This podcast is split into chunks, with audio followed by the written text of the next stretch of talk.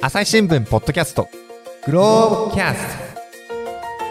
朝日新聞の神田大輔です、えー今回はですねグローブ編集部から大牟田徹記者に来てもらいました。大牟田さんよろしくお願いします。よろしくお願いします。えーとですね今回のテーマなんですけれどもそのグローブのねえー2月号の特集が、えーナンバー2とはいはい。い。うことなんですけれども、これまあ2月だからナンバー2ってことなんですか？そうですね。あのもともとお2月というのはなかなか難しい月でして、えーはい。あの取材がちょうど年末年始にかかってしまうんですねそ。うですねでそれからまあそうするとお大きなテーマ、それから硬いテーマというのがなかなかこう取材がしにくいと。うんでちょっとあのおまあ早めに早くからそのテーマ何にしようかという相談をするんですけれどもおなかなかちょっと難航してですねどうしようかなって言って、えー取材班で悩んでて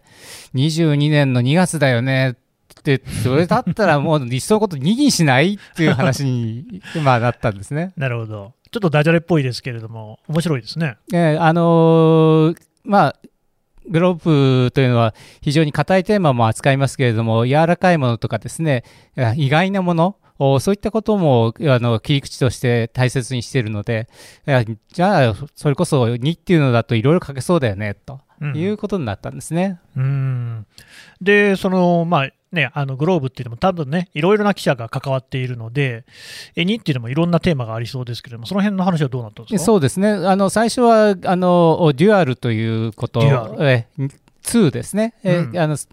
英語で言えば2という感じで、えーまあ、副業みたいなことあの職業仕事を2つ持つとかですね。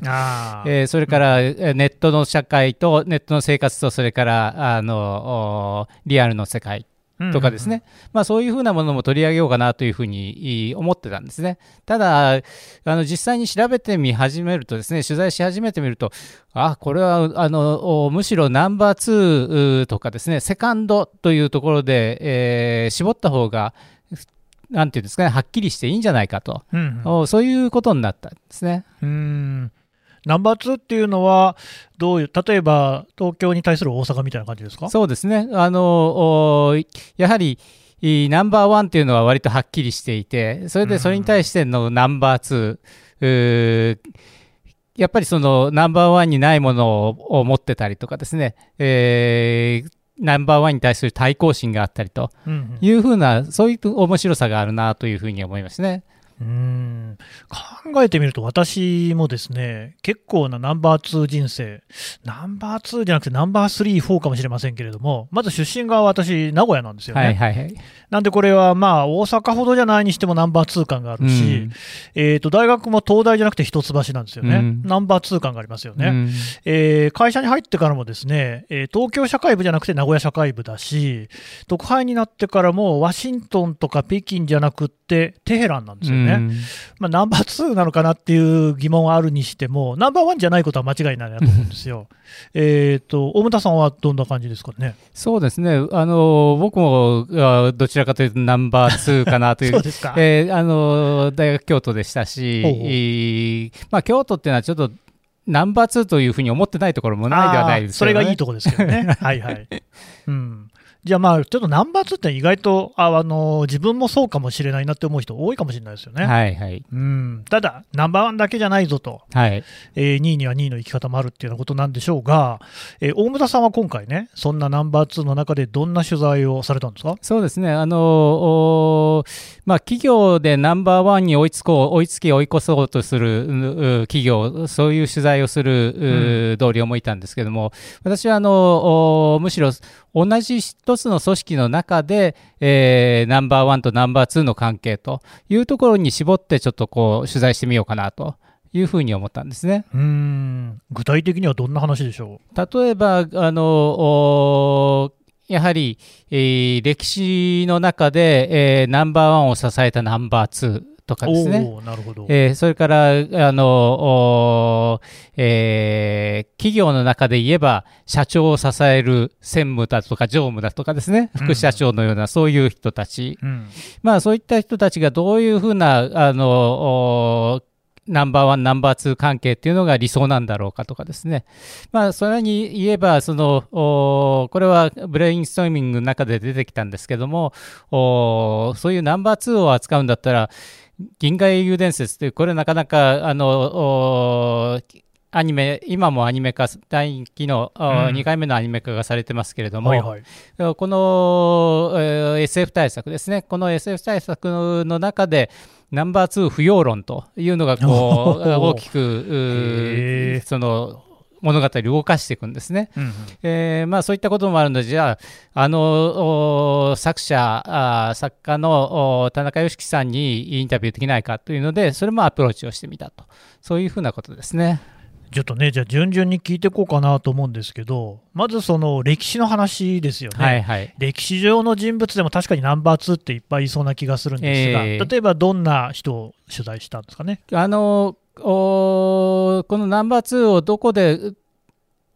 どういう取材をしようかというので、いろいろ探すわけですね、はいはい、そうすると、本でですねナンバー2というのをタイトルに掲げてる本というのはあんまり多くなかったんですね、えー、探してみてもあんまりヒットしなかったんですけれども、いろいろ探していくとですね日本史ナンバー2列伝まさにそれこそ えー、ズバリ、ね、そのままの、本が見つかってですね、ね、はい、はい、これはあのじゃあその作者作著者にですね、えー、入澤さんという方なんですが、入澤さんに、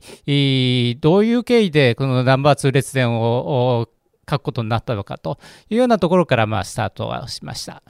日本史のね、人物ナンバー2列伝。うん、あのちょっとなんか具体的にこんな人っていうのを挙げてもらってもいいですか？そうですね、あの一番、まあ、エピソードとかなんかで多いと私が思ったのはあのまさに弁慶なんですね。弁慶、ね、はい、弁慶というのは義経に対する、源義経の家来ですけども、ね、源義経が牛若丸と言われた頃にそれこそ今日の五条の橋の上であの牛若丸から1000本目の太刀を奪ってやろうと思ったら返り討ちにあって、うんうん、で、えー、参りましたということで、えー、以来、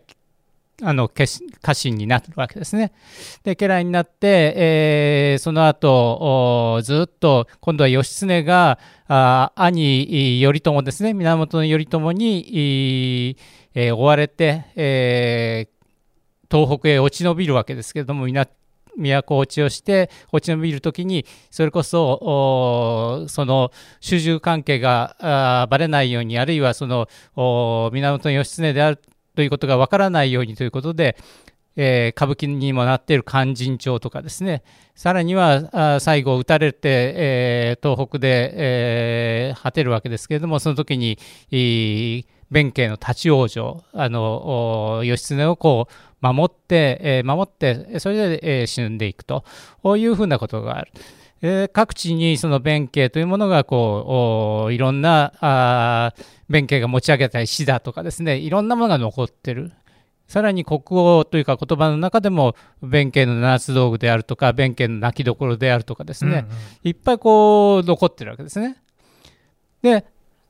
歴史の中で言えばそれこそ義経自体が頼朝に対するナンバー2ですから。確かにそうですね、はい。うんうん、でその家来ですからそういう意味ではナンバー2のナンバー2従者みたいなもんですからね。ナンバー2中のナンバー2ですね。はいはい。うん、そうすると、おそれって、えー、教科書的にはほとんど取り上げられないわけですよ。ああ、まあ確かにそうかもしれませんね。歴史の教科書なんかには出てこないんだけれども、うん、非常に面白いエピソードがあると。ほうほうまさに入澤さんがナンバー2レッスンを書きたいと思ったのもですね、彼はもともとがその日本史の専門家でもなくて、えー、分かりやすく子どもたちでも分かるようなあその日本史の本を書いてくれと。いうのでですね最初は日本史2000日本史人物2200人というそういう本を作ったんですね。それでそれを書いてる時にナンバー2とかそういった人たちの方が面白いエピソードがいっぱいあるんだけどもそこに避ける行数ってほん限られちゃうと。うんうん、じゃあこれはすごくフラストレーションになってですねナンバー2だけで本が書けないかなというふうに思ってた時に編集者からまさにそういうオファーがあってじゃあぜひやらせてくださいというふうになったということなんですね。面白いですよね、弁慶って私が記憶している中でも、NHK のね、大河ドラマで武蔵坊弁慶ってなって、はいはい、もうだいぶ小さい頃でしたけれどもね、中村吉右衛門さんが主演、うん、これなんかもでも、弁慶っていうタイトルですから、主役は弁慶なわけですよね、つまりナンバー2のナンバー2であるところの弁慶なんだけれども、もう物語としては主役だと、はい、でおそらく誰でもね、誰でもあの知ってる人も多いと思いますけど、五条大橋の話であるとかね、それこそこう、まあ、牛若丸と言われた頃のですね義経とのこのねエピソードみたいなのっていうのもいろいろこう知られている、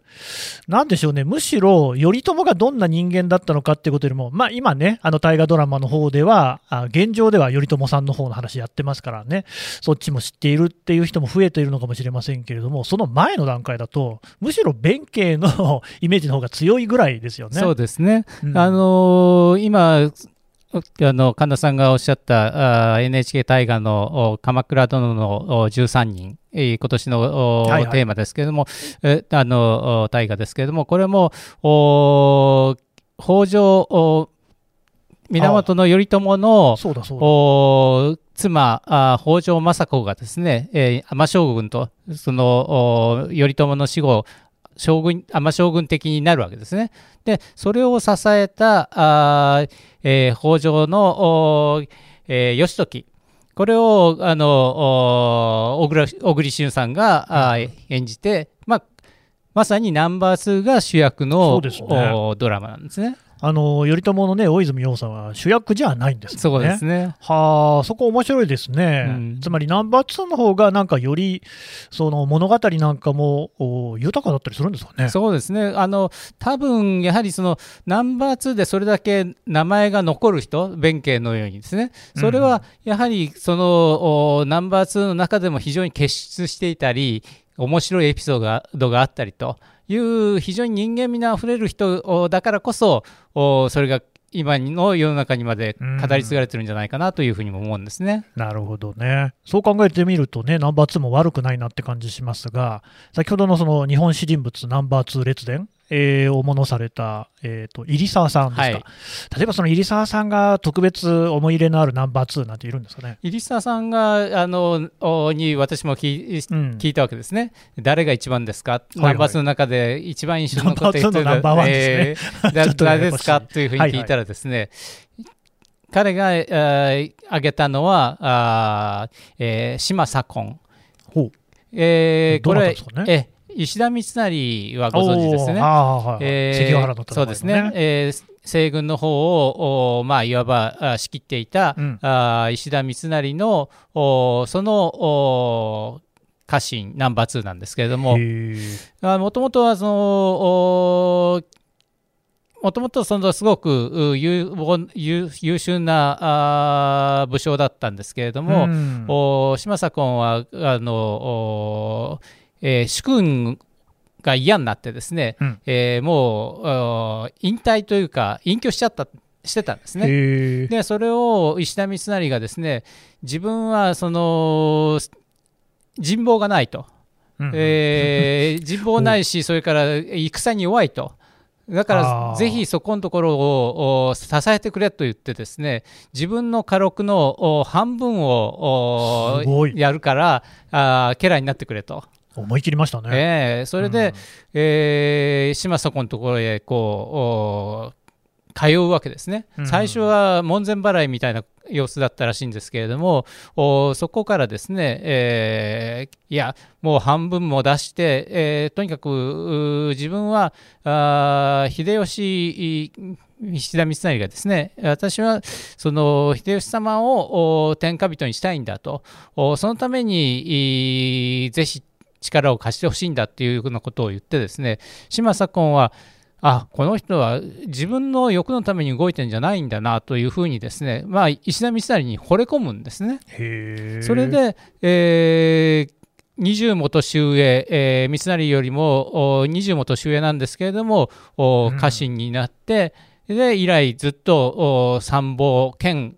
なんていうんですかねもう、うんうん、猛将としてですね活躍をしていくと。うんで石田三成は先ほど言いましたように人望ない人だったようなので、はい。えー三成に過ぎたるもの2つあり島の左近とお沢山の城というふうにこう人々が呼んだというんですね。うん結、局島左近あるいは沢山城というのは名城として知られてるわけですけども、その2つはあー三成には、えー分相応であるというふうに一般の人たちも見てたとそれほど優れている、はいあの島左近という人はすごいと。それで、えー実際に関ヶ原の戦いの時にはこれはあの石田三成は本当はもうそこで負けというのが決まった段階でですね自害をしたかったんじゃないかというふうに言われているんですね。あしかし、その、えー秀頼のお後見役うであったので、えー後見人として、えー死ぬわけにいかないとあ、。うん。で、えー戦場を離脱するして、えー生き延びなきゃいけないと。それをですね、えーそういう話があったわけでもないんだけれども、島左近はきっとそういうふうにえー考えてるんだろうというふうにえー自分で、えー即座に判断をしてですね、えー勇猛果敢にその東軍の方にえー攻め込んでいって、鬼のような形相でですね、うんえーもうお獅子奮迅の活躍をして、えー三成をお戦場から逃すということをやったそうです。うん、なんか弁慶とちょっと似てますね。そうですねやはりその入澤さんが言うのはあなぜそのおこの三成とお島左近に、いえーそれだけ思い入れがあるのかというとですね、えー入澤さんが言うのはそのおナンバーワンとナンバーツーの非常に分かちがたい絆があるからだと。うん、でその絆っていうのはナンバーワンっていうのは自分一人だけではなくてたくさんの大勢の人たちの愛を求む、おが必要になると。そうそういう指示がないと、おうん。ナンバーワンやってられないと。ナンバーツーは自分が浸水しナンバーワンを浸水しているとすればその浸水しているナンバーワンの愛さえあればいいんだとなるほど。いうふうにですね、えー考ええーることができると。それでそのためなら命を捨ててもいいと。まあいわばそのお BL じゃないですけど男女 お BL 私習間のですね、はい。えーまあその絆あー一方的な、うんあー愛があってそれが報われればですね、えー他の人がえーどう言おうとナンバー2としてはそれが幸せなんだとうんいうふうに思えるようなナンバーワンナンバー2関係を入澤さんは非常に、えー美しいと感じていたということなんですね。あ今、大牟田さんの口からいきなり BL って言葉が出てきてびっくりしましたけど、ボーイズラブの BL ですかね。そうですね。あーそちらの方もたしなまれるんですか？いや私は あんまりですがあーただまあ当時戦国時代ってそういうのもねごく普通だったっていう話は、ねあの津に有名で織田信長森蘭丸とかね、有名ですけど考えてみるとでもあれですよね秀吉だって信長のとこのナンバー2だったわけですもんねそうですね。そうするとその戦国時代なんていうのはナンバー2の宝庫かもしれませんねそうですね。あのみんなナンバー2からこう og 虎視眈々とナンバーワンになることを狙ってる。うんでそれは前情であったりとかですね。いやそうじゃなくてもう謀反であったりとかですね。いろんなことがこうあっただろうとうんうんうんいうことですね。ただやっぱりその秀吉がねあの信長のわらじをこう温めていたみたいな話と比べるとさっきの島左近って人はよりなんかこう純粋というか、ね、忠誠心の高い感じのナンバー2ですね。そうですね、まああのえーそれは入澤さんが特に好んだということですからね。ああなるほどねえーあの。そこであのフィルターかかってるかもしれませんけれども お他にもいろんなえー例があってしかしそのお例えばそのお主君の愛が得られなかったという不幸な例としてはねはい、太田道館なんていう人がいるわけですね。太田道館って有名な人ですよね。なんで有名なんでしたっけ、あの人。あの人はあの江戸城をそれこあそ作った人です、江戸城ですよね。えーはいはいはい。で室町時代後期の、おえー関東管領であったあー、えー上杉家のお火災という人なんですけども、そのお上杉家の中でもどちらかというと分家扱いの扇開発う上杉家、えーのお家臣だったんですね。で、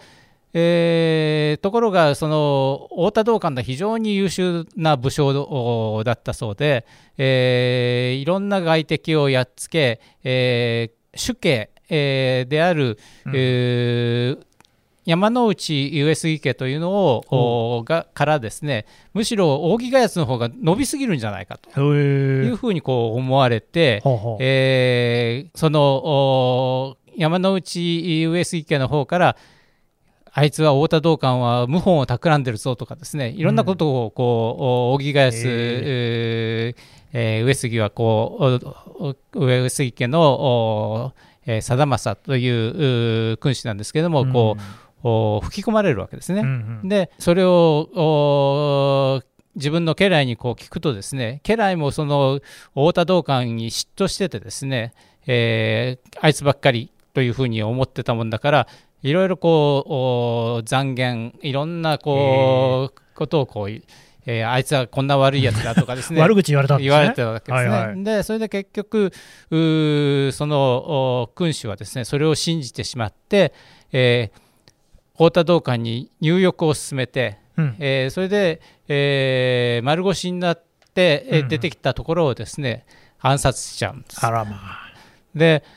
太田道館はその自分を信じられない君主というのをですね、えーこれをじゃあもうダメだと扇ヶ谷はもうこれでおしまいだと。うん。で東方滅亡というね、えーこれはもう扇ヶ谷家はこれでめ自分を殺すようなことでは、えー滅亡してしまうぞというふうにい言って実際にまあその通りにいなっていくと。うーん。そういうう話があってですね。うんうんうん。だからあのお愛情というのもなかなかうん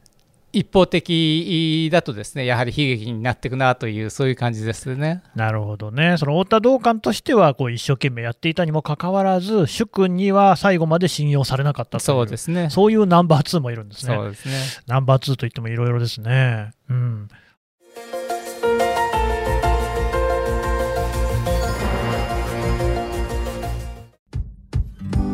難しいニュースもポッドキャストで解説を聞くとちょっと理解できるかも朝日新聞デジタルのコメントプラスって知ってる？テレビでおなじみのコメンテーターや記者が記事の背景やその先について投稿しているよ。もっと深く。もっとつながる。朝日新聞。あのまあ、歴史の話も面白いんですけれども、えー、とあとその企業の話はい。も取材されたんですよね。そうですね。これはどんな取材をされたんですか、えっと、企業ではですね、えー中小企業おの、おまあ、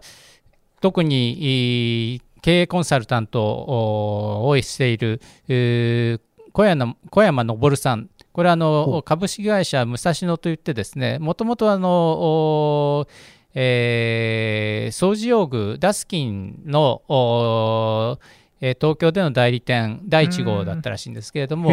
おそこのお現業をやりながらですね、えーそこのその現業を立て直す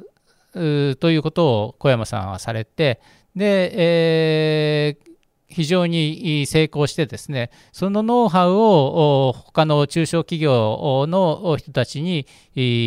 コンサルティングをしてるんですね。でその小山さんがですね、えーそれこそおナンバー2はイエスマンに限るというふうに言っていたりとかですね、それからいろいろ調べてみますと、その小山さん自身がナンバー2の時にい一旦武蔵野を辞めてるんですね。で、その後また戻ってきて社長おにいなってる。例えばそういうふうなことがあってですね、一体この人はナンバーワン、ナンバーツーっていうのはどう考えてんだろうなうんうんさらに言えば、そのおナンバー2はイエスマンに限ると言いつつですね、ナンバー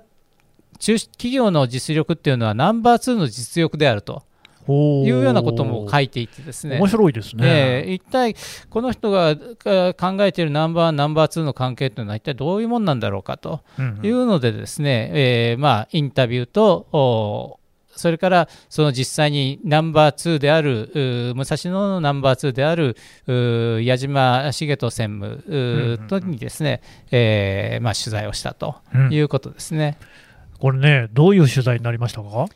まあ、インタビューではですねそのお小山さんがなぜ辞めたのかというあたりを聞いたわけですが、そうすると、おナンバーワンの創業社長がですね、えー病気がちで、えー実際にその、おえー会社に来るのがあ月に1回ぐらいだったと。で当時ナンバー2常務だったそうですけれども、うんうん。お常務なので、えーまあ、自分でもう会社を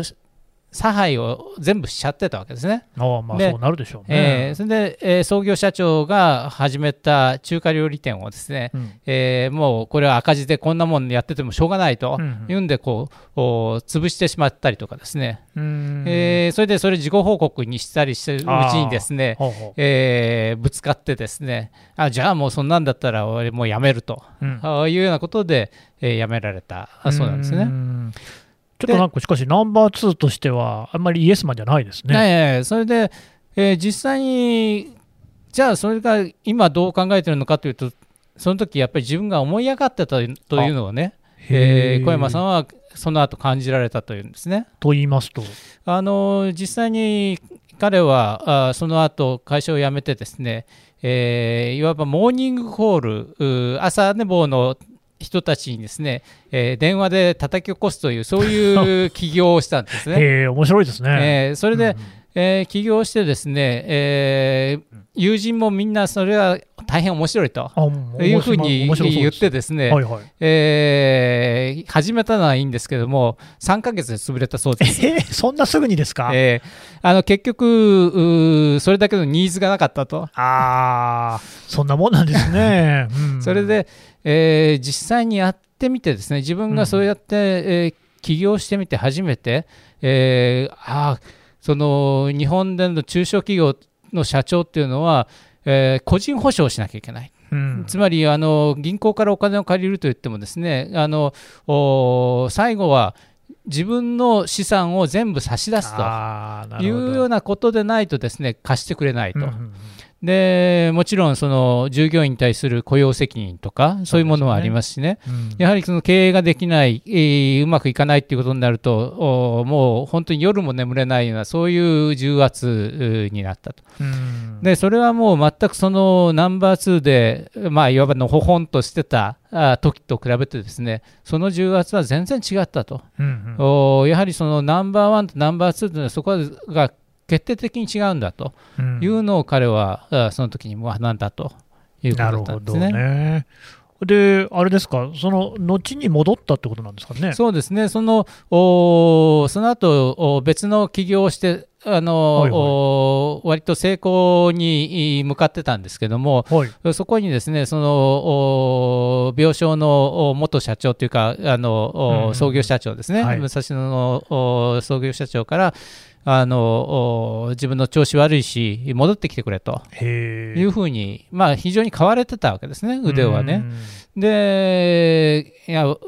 戻るのはいいけれども、じゃあ、あのお体調が戻ったら、あー辞めさせてくださいねあという、社長さんがですか？えーそういう条件で、えー戻ったんですけれども、うんそれから間もなく社長亡くなってですね、えで一旦、えー社長の奥さんがあ1年、えーうん社長をしてでその後お小山さんがあ3代目実質2代目ですけども社長になったと、えうんそういうような経緯ですね。えーでもじゃあナンバー2じゃなくてナンバー1になっちゃったじゃないですか。そうですね。で、ナンバーワンになってですね、うんえーそうすると今度は、えーその自分があ外に行ってる間に、いまあ、幹部になってた連中がですね、言うこと聞かない。わけですね。まあそうかもしれませんね。うんで、やはりその、おいわば、そのお出戻りですから、うんで、その言うこと聞かないのに対してですね、えー小山さんどうしたかっていうと、1年間はとにかく好きにやれと。お前たちあの好きにやれというふうに言ってですねそうするといろいろうまくいかないわけですよ。うんでうまくいかなくてですね、えーそれをおずっとこうおとにかく自由にさせたと。うんでじゃあ2年目はって言ったら2年目も自由にしていいと。ただし今度はあのうまくいかなかったらああのやめてもらうからな退職届を、退職願を用意した上で好きにやれと。いうふうに言ったらですね指示を聞くようになったそうです。ほう、なるほどね。そこがあのナンバー2はイエスマンがいいっていう発言につながってくるんですかね。そうですね、あのー特に大企業の場合はちょっと違うと思うんですけれども、うん。お中小企業の場合ですね、そのナンバーワンとナンバーツーが、あのお向く方向が違うとですね、うんうん。えーその下の人たちっていうのは、一般の社員はどっちについていけばいいのか分かんなくなっちゃうと。なるほどね。はあはあまあ、やっぱりそこの、おそうするともう、いろんなことがあ全部滞ってしまうので、うんえーやはりそのナンバーワン、そのトップがあ責任を持って、えーこっちの方に行くんだという指示が通るような、そういうう組織でないとダメだというのが小山さんのお言い方ですね。ただまあそのあえてねイエスマンって言葉使われてるんでしょうけれども世間ではイエスマンってやっぱり悪い意味で取ることの方が多いと思うんです。だからそのワンマン社長にこうね残言できないっていうことになるとそれはあんまり良くないのでは？うんそうですね、あのーまあ、実際にじゃあ、そのお矢島専務というのはどんな人なんだろうかとほいうことでこう取材をしてみたんですね。うんうん矢島さんというのは、このお他のその指導する企業の幹部候補生という幹部候補ですね、うん。幹部幹部社員をお指導する、うそういう塾をやってる。だから社長は社長を教えると、それから、ね。えー、とナンバー2は、そうういうナンバーナンバーツー2のコンサルやをね。人たちをこうへえ面白いですね。教えると。はいうことをやってるんですね。あ。どんなことを教えてるんですか？で実際にはですねその、えーナンバー2というのの心構えとか、なぜそのどういうふうにナンバー2でなきゃいけないかということを、まあえー12回ぐらいですかね、え3日間を4回、いというような感じで、それを、まあ、100万円ぐらいえーかけてですね、みっちりやるんですね。みっちりそれをおやると。うんいうことなんですけれども、私はたまたま今年の1月にいあったあ第50期のそのセミナーというのを、はい。たくさんやってますね、えーそれをこうどうし、まあ、ずっと取材をさせてもらったんですね。はい。で、まあ、そこで強調されてたのは、とにかく自分で考えろということ、それそれからそのお自分が変わることはできるということを、まあ、あのお非常に強調されてたんですけれども、やはりその中で一番印象的だったのは、あの3日目、最終日にですね、最終日のお締めくくりのところで、矢島さんがその会場に流した音声えーの記録なんですね。はいこれは小山さんが、えー現業部門を、まあ、あの縮めて、えー縮小してでその分その経営コンサルタントの方にえーコンサルティングの方に力を入れるとうん。いうような方針を出された時にですね、事業の転換ですね。そうですね。でそれをお社内向けに話をされたんだそうです。うんそしたらですね、社内でその現業部門をおからも非常にこう動揺が走ったと。うんまあそうでしょうね、えー。で、ナンバー2である矢島さんのところにもですね、えーあの発言どういうことだと、うんうん。おこの先どうすればいいんだとはいうようなことをですね、こう相談電話とかがこう次々にこう入ってきた。うん。で、確かにあの矢島さん、それはまずいというふうに思われてですね、うんで、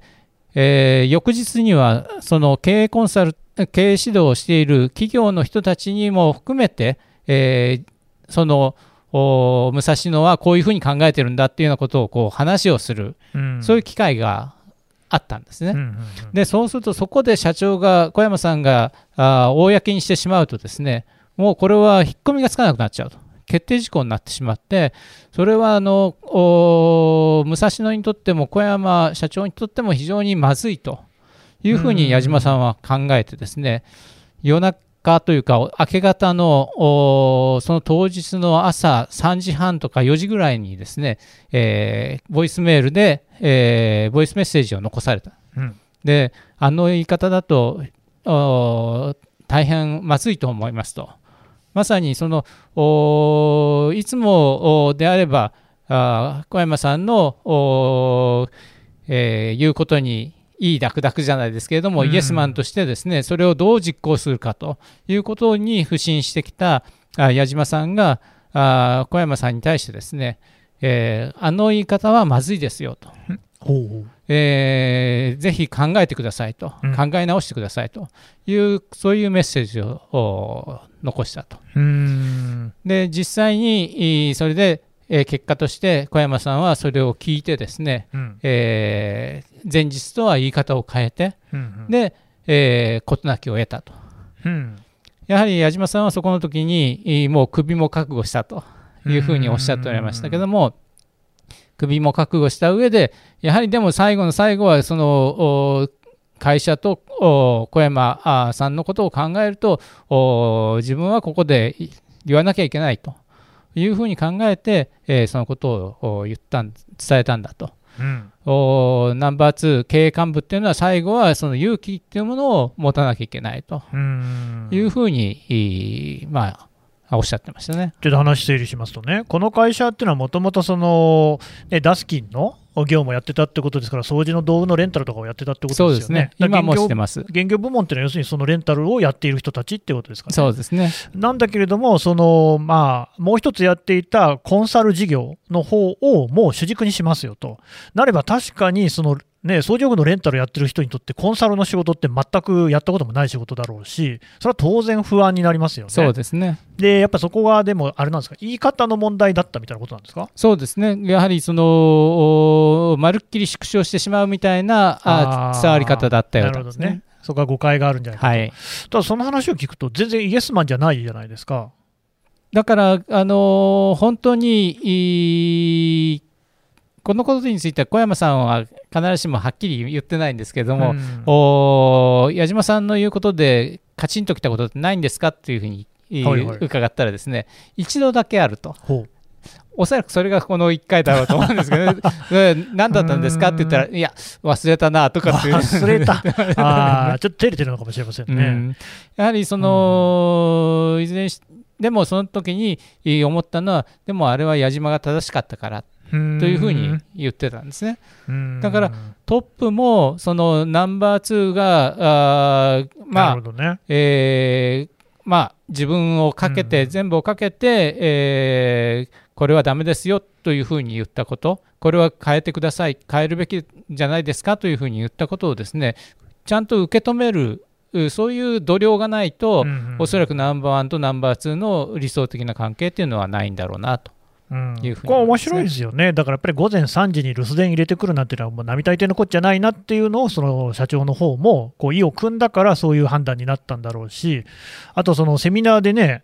えー、とその専務の方がおっしゃっているのが、あれですか、自分で考えるってことを言ってるわけですね。そうですね。つまり、そのイエスマンというのは別にいいダクダク従うっていうことではないと、あの自分の頭を使って、まあ、社長の方針には基本的に従うんだけど、この人もそうですよね、だって結局、コンサル事業が拡大すること自体は別に変わりないわけだから、なんだけれども、それをするにあたってどうすべきかっていうことは、やっぱり自分できちんと考えなきゃナンバー2もダメだぞと。そうですね。ナンバーツーというのは何のためにいるんだと。うんうん。お社長だけだと、おえー自分のお聞きたい情報しか入らなくなってくると。うん。お特にワンマンですね、はいはい。今のプーチンもそうかもしれませんが、まあ、そういうふうな中で、えーそれではまずいと、お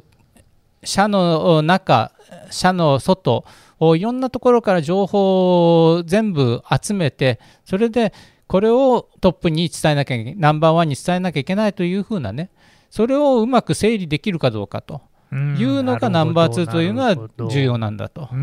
いうふうに言ってましたね。なかなか複雑だし、深い話ですね。そうですね、大変面白かったですね。うん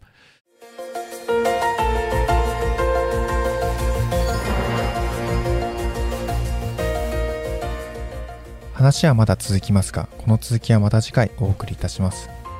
はい、えーグローブ編集部記者大牟田徹さんのお話を聞いてきました。さてね大牟田さんこの今回のお話なんですけれどもネット上でも読めるんですよね。そうです。あのネットメディアグローブプラスというのは完全無料ですので、えー全部、うん、あの読めます。ポッドキャストの概要欄からもですね記事へのリンク貼っておこうと思います。それとですねこのグローブ、えー朝日新聞のですね、えー方でこれからあの4月にリニューアルをするということですよね。そうですあの今まで、えー月初月1回発行月初の日曜日にい折り込みという形で入っていたんですけれども、おそれが今の新聞紙面とおの中にい入ってくるという形で第1日曜日と第3日曜日うん。月2回の発行になります。はい。というわけでねこちらもパワーアップしていきますしポッドキャストの方でもグローブキャストさまざまなグローブ編集部の記者迎えて話を聞いていこうと思っております、えーご期待いただければと思います。小田さんどうもありがとうございました。ありがとうございました。朝日新聞ポッドキャスト朝日新聞の神田大輔がお送りしました。それではまたお会いしましょう。この番組ではリスナーの皆様からのご意見ご感想を募集しています概要欄の投稿フォームからぜひお寄せください。ツイッターやメールでも受け付けています。ツイッターでは番組情報を随時紹介しています。アットマーク朝日ポッドキャスト。朝日新聞ポッドキャストで検索してみてください。